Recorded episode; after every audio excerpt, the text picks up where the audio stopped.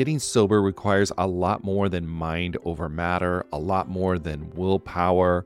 It's about leveraging the support around you. People in recovery typically need a mix of medical help, emotional support, and changes in lifestyle to manage their addiction, not just mental determination. As both a therapist and someone embracing the recovery lifestyle, there's one tool I always recommend to people needing extra accountability SoberLink. SoberLink is a high tech breath analyzer system designed to help you get and stay sober. And here's why I love it you'll test the same day every day, eliminating testing anxiety. Friends and family receive instant test results, helping you rebuild trust and preventing relapse. Accountability is a part of that, and it's something to really be embraced. Devices have built in facial recognition so your support circle knows you're testing, and tamper resistant sensors flag any attempts at trying to beat the system so your sobriety is never questioned. So let 2024 be your best year yet. Visit soberlink.com forward slash TAM to sign up and receive $50 off your device. That's soberlink.com forward slash TAM. And let accountability be your guide. This episode is brought to you by Visit Williamsburg. In Williamsburg, Virginia, there's never too much of a good thing. Whether you're a foodie, a golfer, a history buff, a shopaholic, an outdoor enthusiast, or a thrill seeker, you'll find what you came for here and more. So ask yourself, what is it you want? Discover Williamsburg and plan your trip at visitwilliamsburg.com.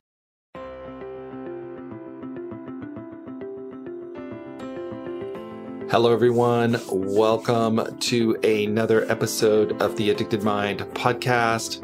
My name is Duane Osterlind, and I'm your host, and we are on to another awesome episode. Today, my guest is Charlie Gray, and he is the author of At Least I'm Not the Frog, a zany memoir of alcoholism and recovery. I had such a fun time interviewing Charlie. What a great spirit. He was really awesome. We had some technical difficulties recording the first time, and he was willing to come back and do it a second time and go again. So it was really awesome. Charlie is going to talk about his journey through alcoholism and addiction and recovery and getting recovery and how he moved through that process. It was really fun talking with Charlie and just love his passion to help others and get the message out there of hope and resiliency. So let's go ahead and start this episode.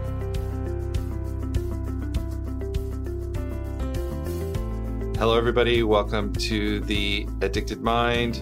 Charlie, thank you so much for coming back on. We had a few technical issues, but now we're back in the game. Yes. Hello. I'm glad we got it figured out, Duane. Definitely. Definitely. So, we're going to talk about a little bit about your journey and a little bit about your memoir. At least I'm not a frog, a zany memoir of alcoholism and recovery, and your blog and your whole story. Yeah, perfect. Very good. Where would you like to start? well, I guess let's start at the beginning. Let's just go in and talk a little bit about how this all started. Okay. Yeah, I'll just give you a brief like precursor of my teenage years because I believe that's where all the the conflict and damage within me began and kind of helps us see why my 20s were the way that they were. So, when I was 13, my mother passed away very suddenly. Uh, it started out as an aneurysm and then progressed to a stroke in the matter of three days. And I was not prepared. You know, I hadn't experienced death on any right. level. And then to have it be so quick and my mother, it, it really shaped and molded me in a way that I wasn't able to see as a 13 year old boy, you know. So right. I spoke about um, a couple days ago with another lady how I, you know, I walked in on that last stroke that my mom was having, and it was a pretty graphic image, and I, I didn't want my sister to view that, so I kind of kept her from it. And in that moment, I knew that something was changing within me. I didn't know that the term was going to be parentification at the time, but I knew that I felt a different way very quickly that now I had to be much more of a protector or a parent than a big brother. And it was tough on my father losing the love of his life. Uh, they had met when they were 16 and were deeply in right, love. Right. And yeah. so we began a succession of uh, replacement women to come in. And I don't say it as in fault or anything. It's just the reality of what we had at the time.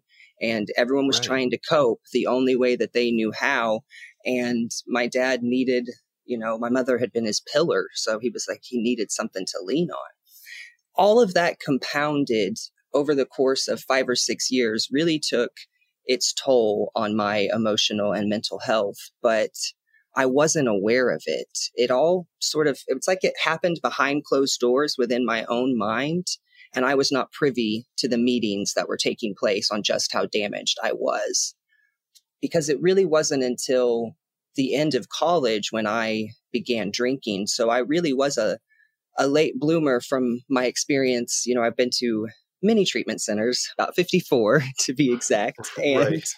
my experience was that I came to it on average later than most people, you know. So it blindsided me. I was I was so focused on creating a life of purpose in honor of my mother that I never dreamed that addiction would be something on the table for me. So when it hit in my early 20s, it was astounding and it progressed so quickly because all of those meetings that had been happening behind closed doors, suddenly the doors opened and I was not prepared in any sort of manner to deal with the wreckage that came out. So I turned to a bottle Right. and thus began 11 years of a really toxic relationship with vodka. Right. Right. And I, I think your story talks a lot to that early childhood trauma that sometimes when that happens as a child, it's just about, I guess, emotional survival. We don't really realize it's trauma. I mean, we, we probably as children know that it's bad, but we don't realize the long term impact. And sometimes we don't connect the drinking or addiction process to that trauma until later, until we can sit back and put those pieces together. Exactly. When you have like a bird's eye view and you can kind of look it over.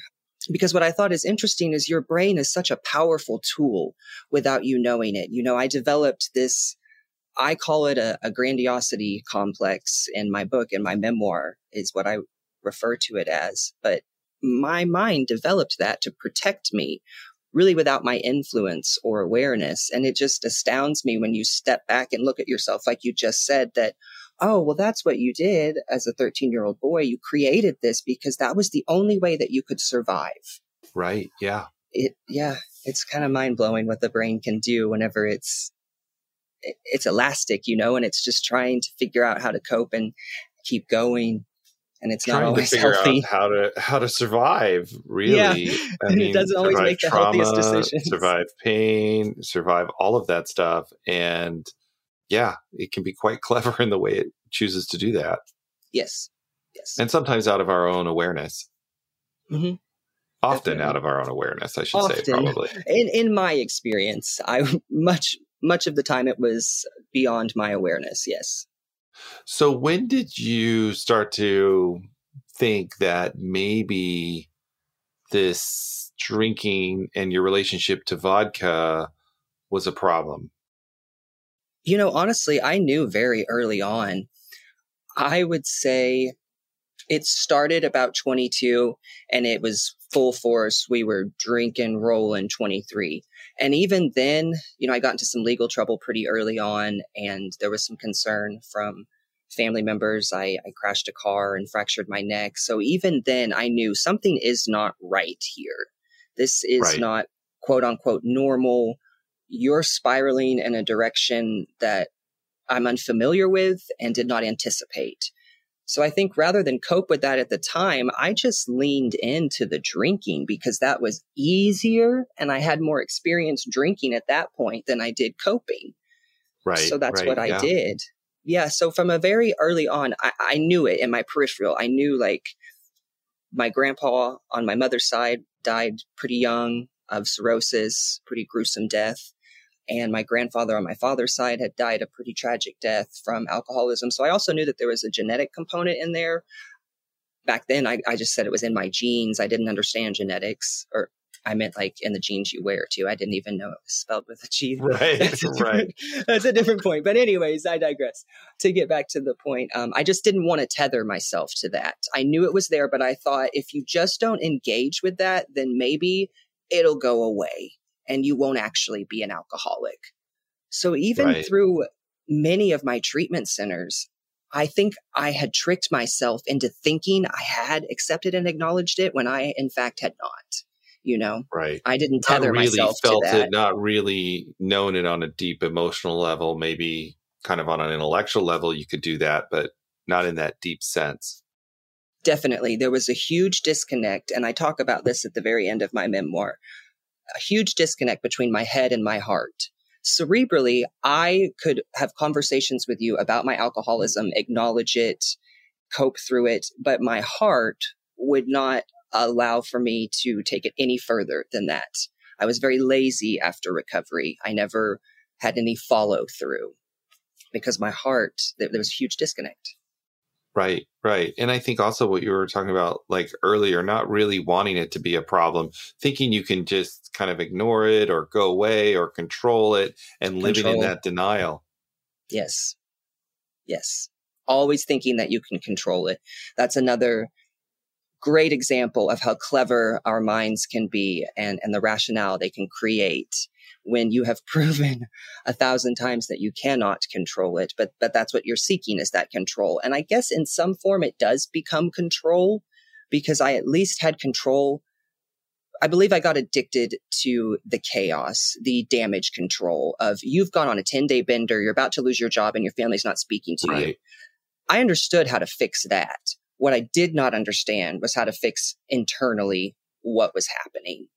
And describe that. What was happening and internally for you, what was going on? I believe my biggest issue was unresolved trauma from my mother, but I also losing my mother, but I also believe so I had went to school to be an actor. I had gone to Drury University here in Missouri, and I was fortunate enough to be trained under a professor who had been on Broadway in the 70s and 80s. He'd been nominated for a Tony. He knew his stuff, you know, he was legitimate. And in my young mind, I thought, okay, well, you've been trained by this guy. So you're probably going to be really in demand. And your senior year, when you go off to your auditions, I bet you'll have lots of theaters hitting you up. Right. And right. that it, that did work out. It did. I I got really close to getting an internship at the Actors Theater of Louisville and I missed it by one spot. And I this is another example of me not being able to see what was happening to me in the moment and how damaging that was and the repercussions that would come from that. I believe in that moment, without me really knowing it, I had resolved myself to if you cannot get this internship, then that means you do not have the talent and you should not be pursuing this. And I think right. I gave up on myself. I think I felt very disappointed in myself and that I was just going to end up a nobody country boy from the sticks, like I had always feared. Right.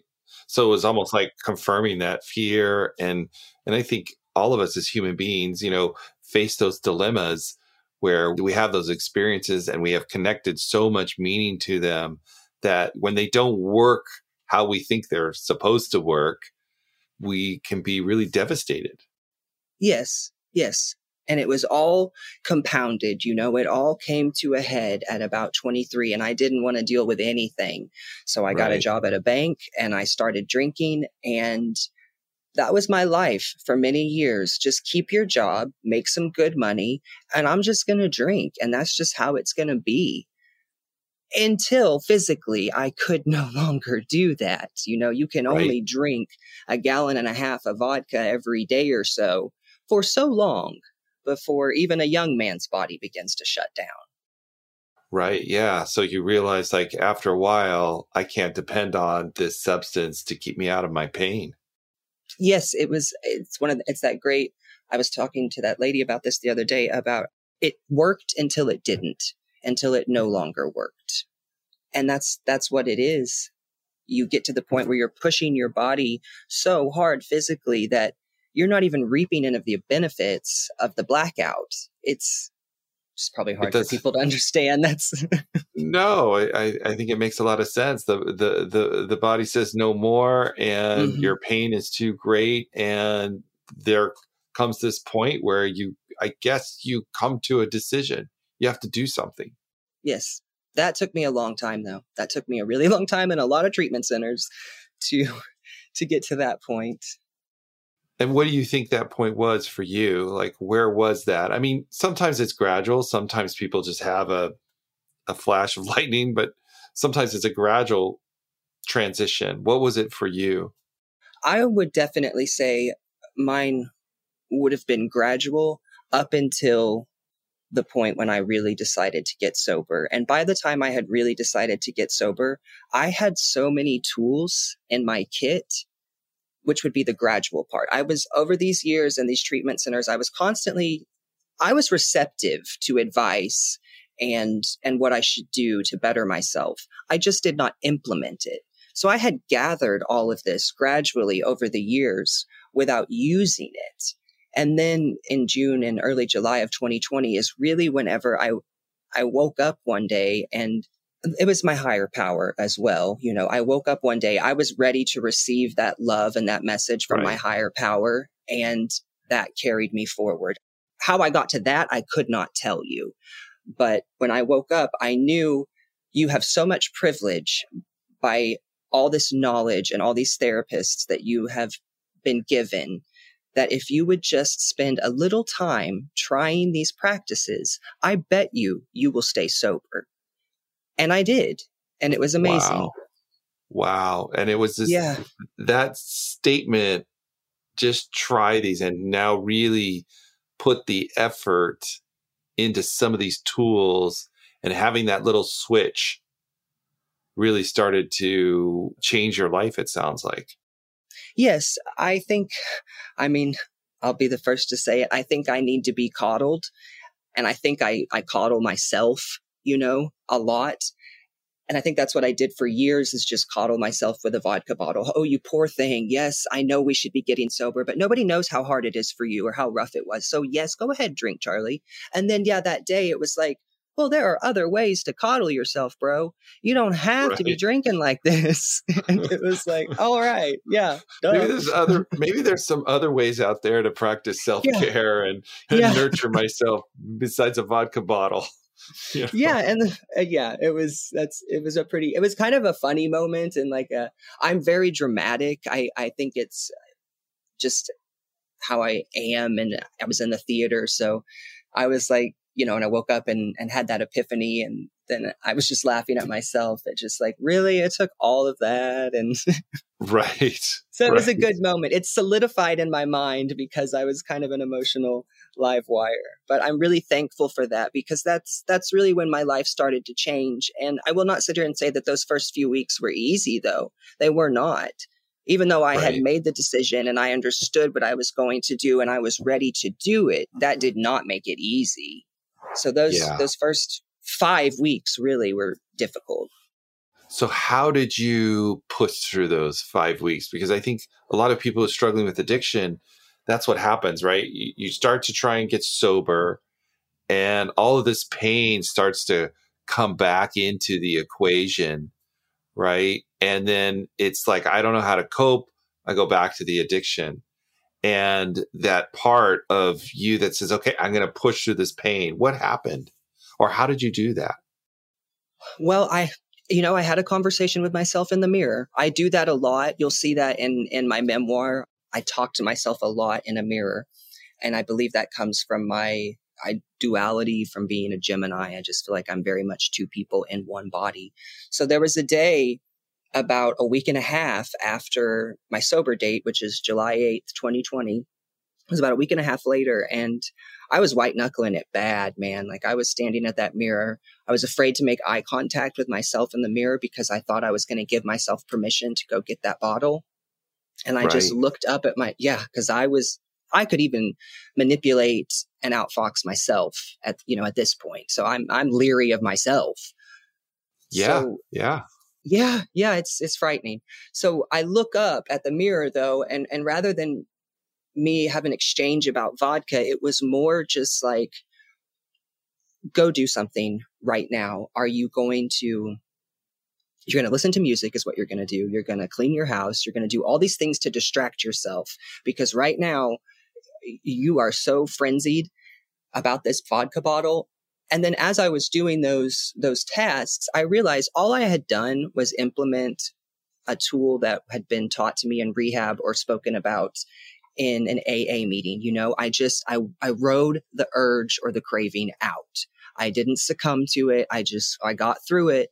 And that was a groundbreaking moment for me because that's when it was like, well, no more. I'm going to call, you know, bullshit on you. No more do you get to say, like, well, I just can't. I'm a relapser because you just did it, bud.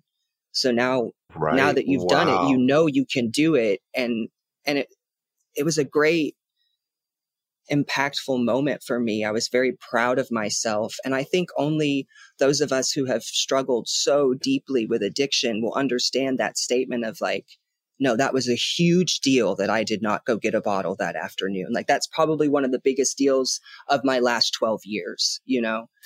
Yeah, absolutely. I mean, that yeah. is such a, uh, a, such a paradigm shift that is so hard won and fought over, and and to be able to do it and then see that you've done it, it is. It's it's, it's paradigm shifting yes, it's, it bolsters you because then you're like, oh, okay, good job. Let's, let's carry this on. And, and that's really what I had to do for those first five weeks. I had many of those moments where it was like, I want to drink, man. I gotta do it. But I would just get myself through it. And each time, and it's what everyone says. It's just, you don't believe it until you're doing it. You know, I didn't know that right. it was true when I was hearing it in the rooms. I thought, that's not real. You're lying. I don't believe it. I've never felt that way. I think you just are telling us that. And whenever you're going through it, you go get a bottle just like I do. But I didn't, you don't know what you don't know. So, right. Right. Yeah. It we really, don't know what we don't know. Yeah. So true. It was just really uplifting. And, and that's, that's part of how I got through the five weeks and a lot of distraction, a lot of meditation, a lot of nature, just a lot of finding who I was. And it really wasn't until about a month or two after I'd been sober that I began writing.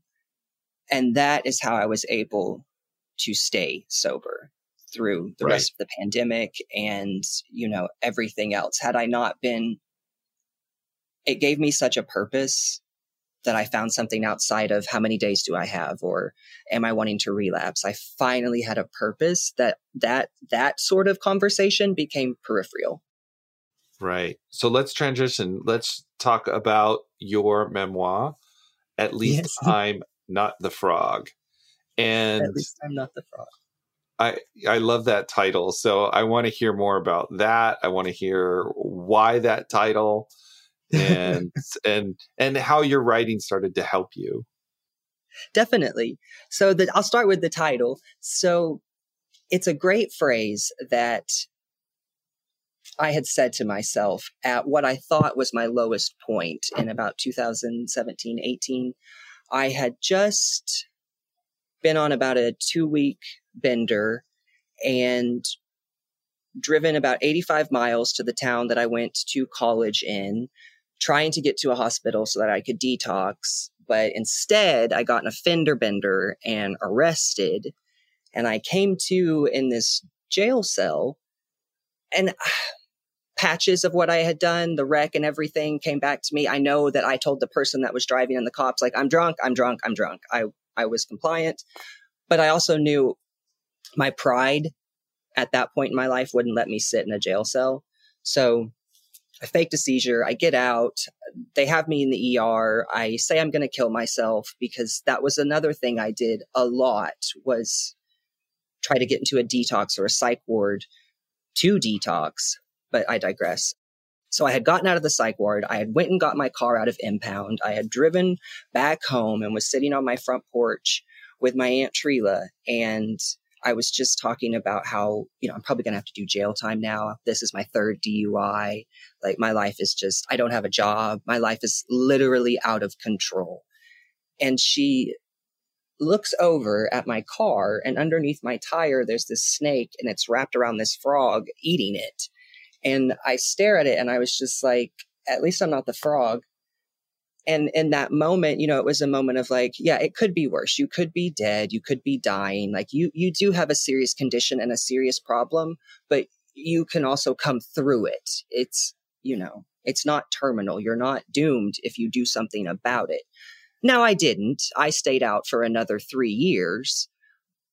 But in the course of me coming back to my home, a couple years later, I ran off to California. We can get in that in a minute. But in the course of me coming home, I was at a very low point in Albuquerque, New Mexico, where I was homeless for a moment and I was trying to get to a homeless shelter and I was walking down the street and that memory of my aunt and I, and I was pretty messed up too. I'd eaten a lot of pills. I was drunk. I smoked weed, but that memory of my aunt and I came to me and I said to myself, walking, at least I'm not the frog.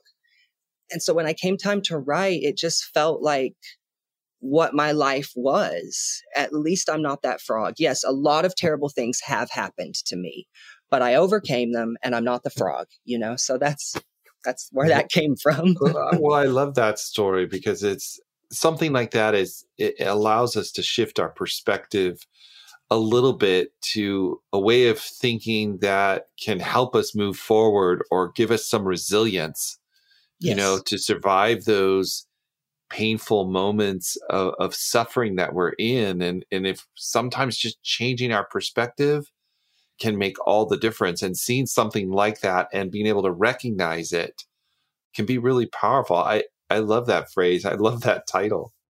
Thank you. Yes, I, it's very it's very dear to me, and and the the gentleman who did my cover art did such an amazing job and and had such an amazing idea between having the frog on you know the back of the cover as well because I'm kind of now free from it. It's just it's just turned into this really nice image and concept and, and mantra for me to have that I've really enjoyed. So thank you. I appreciate that. no problem. So tell me a little bit about how writing has helped you in your recovery. Yeah, definitely. So I when I was going to all these treatment centers and all these psychiatric wards and all these detoxes, one of the things I consistently did was journal and I have some of these journals and looking back at them, oh, I was just in such a sad place, you know, so sorry for myself, how terrible it was. There's nothing that can be done, you know. But that was an outlet.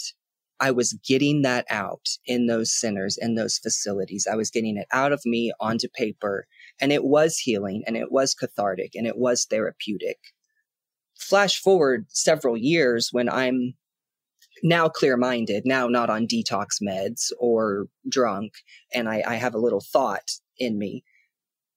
I realized in looking over the last 11 years, you have had an amazing amount of privilege that others have not to be able to sustain a job through your alcoholism, which allowed you to have insurance, which allowed you to travel to these wonderful rehabs and go to these detoxes. Now, not always. There were portions of my addiction when I was unemployed and I racked up a lot of medical debt going to these places as well. But I just saw that I was I was privy to some of the best therapists, some of the most progressive therapy across the country because I literally went across the country going to places. Right, right. That it was working for me. You know, all these things I had been taught when I had started implementing them because I had to use everything 12 step, holistic, smart recovery, everything. I thought, wow, you need to tell people about this because some people only get one rehab or a couple detoxes and they, they don't get access to this information that, right, that yeah. you have just within you that's been ingrained because you've been to so many, you've heard the lesson so many times, you know it so I thought, why not share that? And I just started writing. And then it kind of came to me that uh, what was my message going to be? What was my story going to be? And that's really what saved me because I was able, I was kind of like a madman. I had all these index cards around my room as a, a very detailed timeline of my life and some good, some bad. And having to work through that having to go back to 2010 and really walk my way through each month, you relive what you did and you're able to remember things that you didn't think you'd be able to remember because you were blackout. Right. And it was such a healing process to be at a place where I was now emotionally stable enough to look at my life without condemning myself or shaming myself and just say, yes, you did that because you were very hurt. But this is what you did. So what do we do with it now? How do we repurpose it? How do we not waste these 11 years by being wasted? You know, that gave me something I didn't know I could have. It gave me a purpose, like I said earlier. It gave me motivation. It gave me joy. And so each day writing and then learning about the publishing process, it took my mind away also from my addiction because I was focused on something. And then time started to accumulate. And then that makes you feel good as well. I'd only ever been able to get 104 days. So when I passed that and got into 200, you know, little things, little treasures along the way. And that's really Abs- how I think I stayed sober. Yeah, absolutely. I, I, I think, you know, being able to put your story out there, being able to look at it, walk through it with support, practice self compassion as you do it, you know, is, is, is so much a part of that healing process, being able to move, to move past it to grow from it and then to make purpose out of it, right? To help others out of your own pain. Yes. That's the hope to maybe spare someone a few facilities or a few years of just like, hey, this kid finally ended up doing it this way. Maybe I'll just try it a little earlier than he did. Yeah. That's the ultimate goal, you know? Just yeah, take what I've learned, really implement it. Yeah, and you know, I, you know, so much. I, I think back in, in, my own life and my own healing. So many people who have written books or written their story, and me being able to read it and recognize myself in it has been incredibly impactful in me not only understanding myself but also being able to be more compassionate to myself. I love when people share their stories because someone out there is going to hear that and relate and it's going to make them feel not so alone and maybe give them the strength to reach out for help, know that they can do it. You know, yes. if Charlie did it, maybe I can do it, you know. Oh, you can believe me if I did it. right. It's like, look, so I mean, I just think it's it, it's wonderful that you you you put your story out there and and are just open to sharing it because it really pulls the stigma away from addiction and mental health and that you know all of us out there in some ways need support at some time. It's just it's awesome. Thank you. Yes. It was that was very important to me too and i've had some people ask like were you nervous to be as candid and tell the things that you did and i said of course i'm nervous to have people read this and look at the depravity of my behavior and some of the awful, terrible things I did. But I said, I'm writing it for my people that cannot quit relapsing so that they know that they're not wrong, that I did this too. I was in it just like you, man, and but I did find a way out. So I wanted them to feel comfort and just what you said is so beautiful to not feel alone. Yeah, absolutely. Charlie, thank you so much for coming on to the Addicted Mind and and doing this again after the after the after yeah. our first uh, attempt at it and we had all those technical issues. So I appreciate you coming back and, and trying again and just uh, I guess you know that resilience and perseverance to, to come back on and do it. I appreciate it so much. Oh, I appreciate you, Duane. Yeah, we had some technical difficulties, but this was really cool. This is amazing. I've never done anything really like this in my life at this point. So, yeah, awesome. this has been great. If anyone wants to check out the book, you can just go to Amazon, type in At Least I'm Not the Frog, a zany memoir of alcoholism and recovery uh, by Charlie Gray, and get your copy. And thank you, Duane. Awesome. Okay, one one question I like to ask bef- bef- before you go, I like to ask every uh-huh. guest Yes. It's just if you could say one thing to someone out there who maybe is struggling or a loved one is struggling or they know a loved one that is struggling with with addiction, what, what would you want to tell them? I would like to tell them to not give up, to keep trying, that even when it feels like you're never going to find your identity or you're never going to find your sobriety, it is out there. Be gentle and kind with yourself when you fall.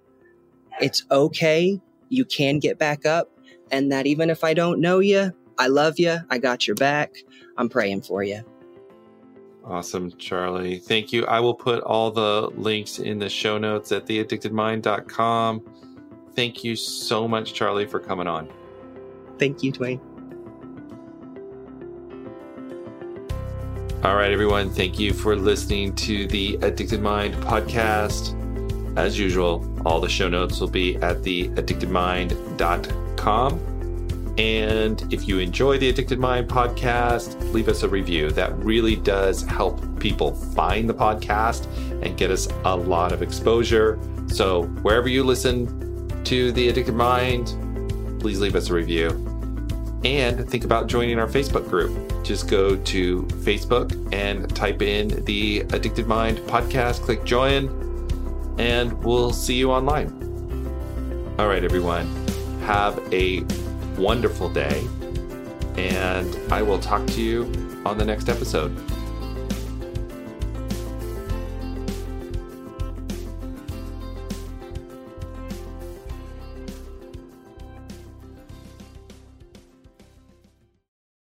It's easy to blame ourselves for our struggles with alcohol. We see people around us being able to control their drinking without any consequences, yet, no matter what we try, we can't seem to figure it out for ourselves. My name is Gillian Tietz, and I am the host of the Sober Powered podcast, where I use my biochemistry background to explain the latest research in addiction and help you understand both why you drink the way you do and how to develop the skills and mindset you need to find freedom from alcohol. I discuss topics like why we think about our drinking 24 7, why we have no off switch, and why we crave alcohol. If you're struggling with your drinking or you know someone who is, then I hope that you will check out the Sober Powered podcast. New episodes every Friday. See you there.